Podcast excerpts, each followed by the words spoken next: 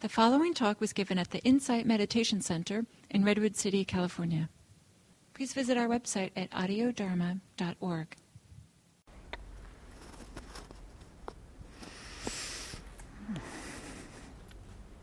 So, uh, when the Buddha um, was uh, experienced enlightenment under the Bodhi tree, can you hear me? Okay, is it? Yeah, yeah.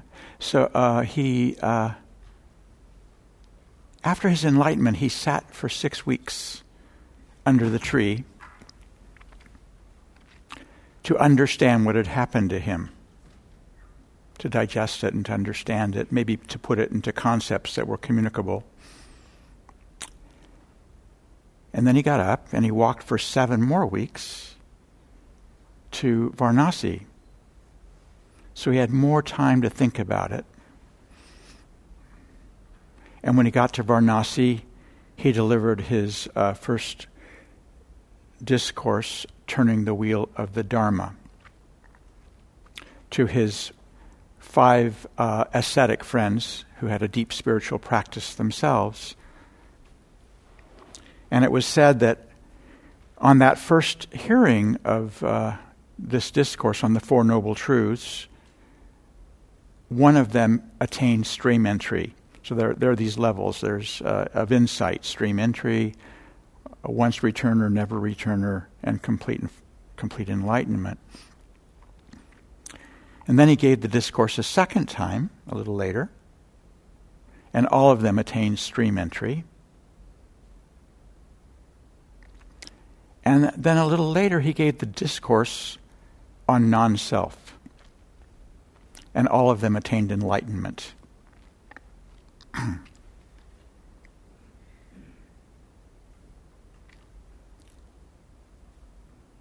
so there's a lot of mindfulness um, practice going around, secular mindfulness.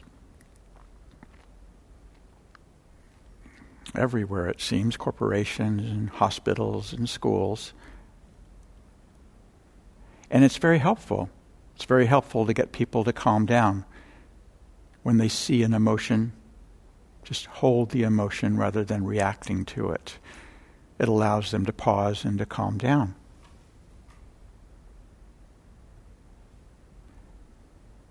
But for, for practice to be really liberating, freeing us, we need to extend mindfulness into wisdom, into insight.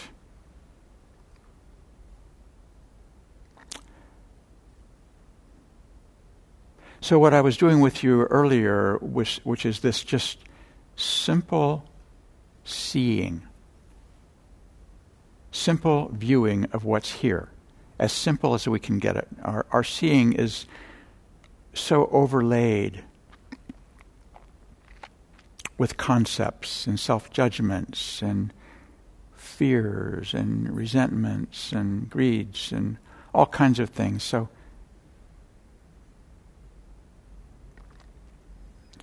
so to relax those hindrances and in some way just just to see what's here in a simple direct way This is called purifying view. It's the first step of insight practice. And implicit in this purified view is this sense that I was describing earlier that all there is is the knower and what is known. There's nothing else.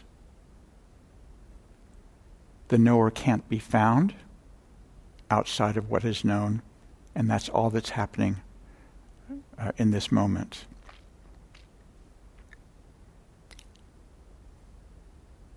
So the Buddha, in this discourse, the essence of what he said, he also said to his son, Rahula, when he wanted to help him awaken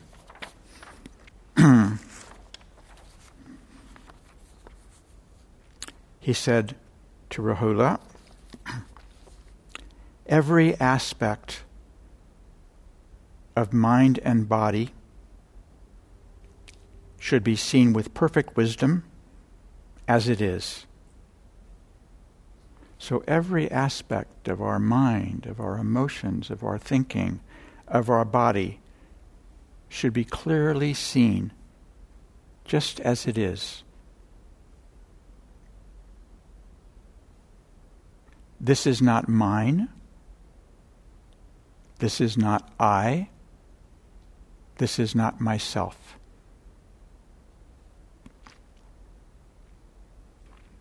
So this um, this truth, this characteristic of of life, you know, it's it can seep in. Um, we're all doing exactly what we should be doing. We're being mindful. And the more we practice, and the more we practice, and the more we extend our practice, not just to calm down when things get difficult, but to extend our practice through our life, you know, to, uh, you know, when we eat, to notice how we're, you know, the food that we're eating and how we're, how it's tasting, or to listening to sounds, or to sensing the color of trees, or, you know, just to bringing, bringing uh, mindfulness into our lives more and more, and this, this, this, this subtle sense that noticing everything's changing And there's no self here.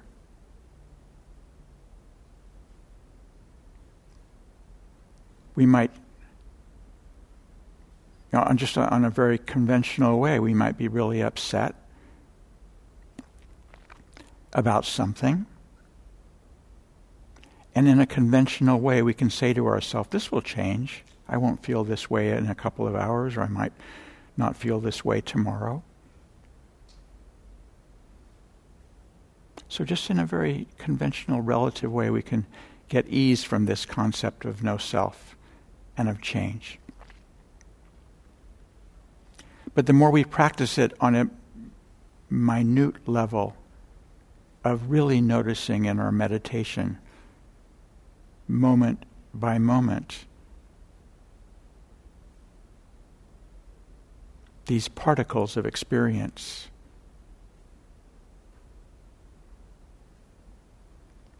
this kind of insight gets more embedded into our wisdom.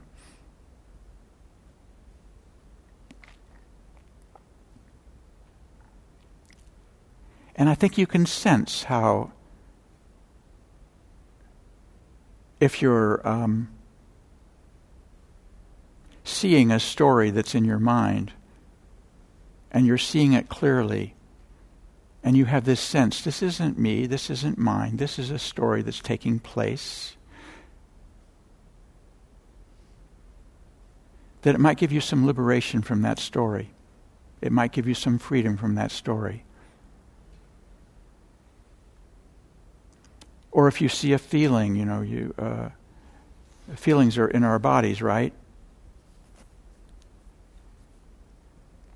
Anger anxiety, fear, sadness, maybe sadness in the pit of our stomach, anxiety, I don't know, wherever you feel your feelings. And, and you're, you're, seeing, you're seeing that. And you're holding that. With this sense of there's no self here. This isn't me. This isn't mine.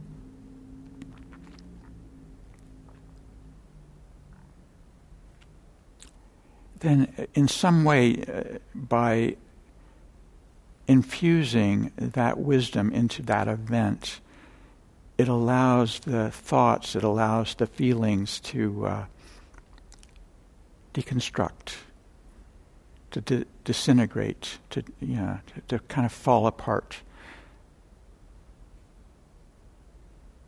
In a bigger way than just calming down.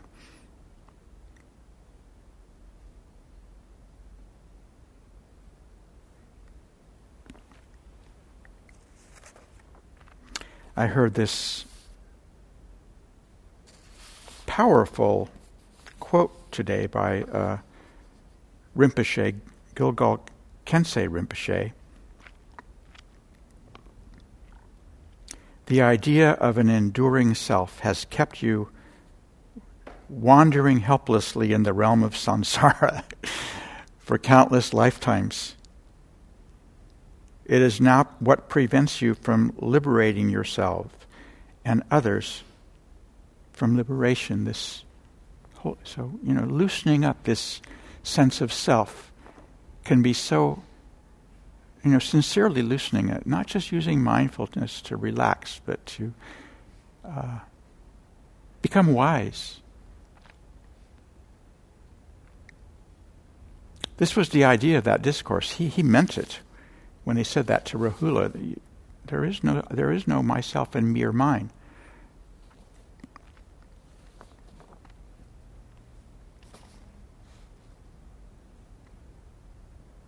So, by extending our mindfulness into wisdom, into some real intuitive sense of change, some intuitive sense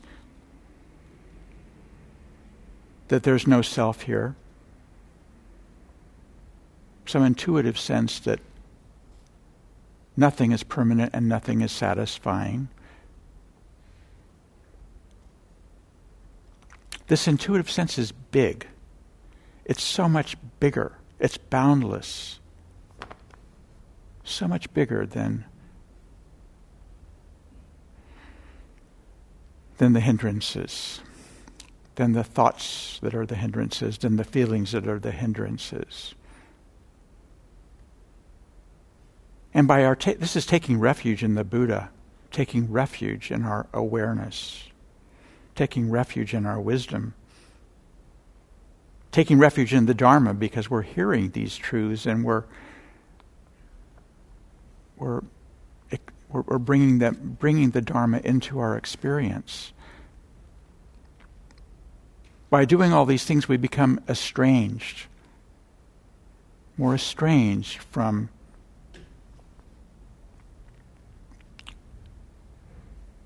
from our slavery to the hindrances, our slavery to me, myself, and mine.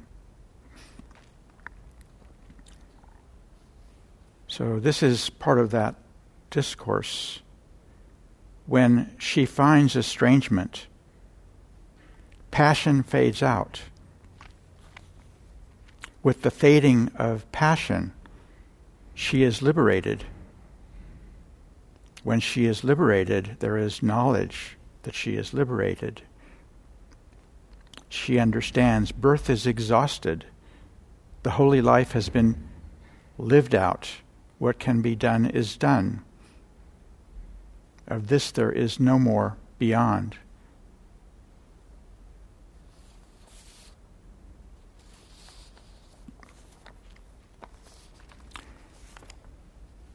Bodhidharma was a uh, great Zen patriarch, and he brought Zen Buddhism from China to Japan. He's famous for that. He's also famous for staring at a wall for nine years in China. There are these amazing pictures of Bodhidharma staring at walls or. You know. uh, but a student interrupted him And the student said, I am suffering. Can you pacify my mind? So Bodhidharma said, Show me your mind and I will pacify it. The student said, I've looked for it everywhere and I can't find it. And Bodhidharma says, There, it's already pacified.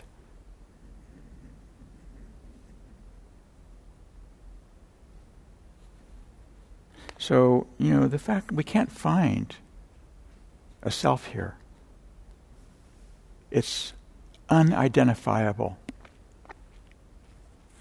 And just the fact that it's unidentifiable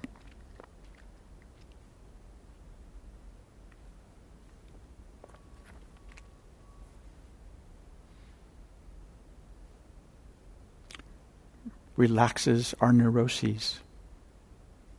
Chogyam Trungpa said, What is reborn are neuroses.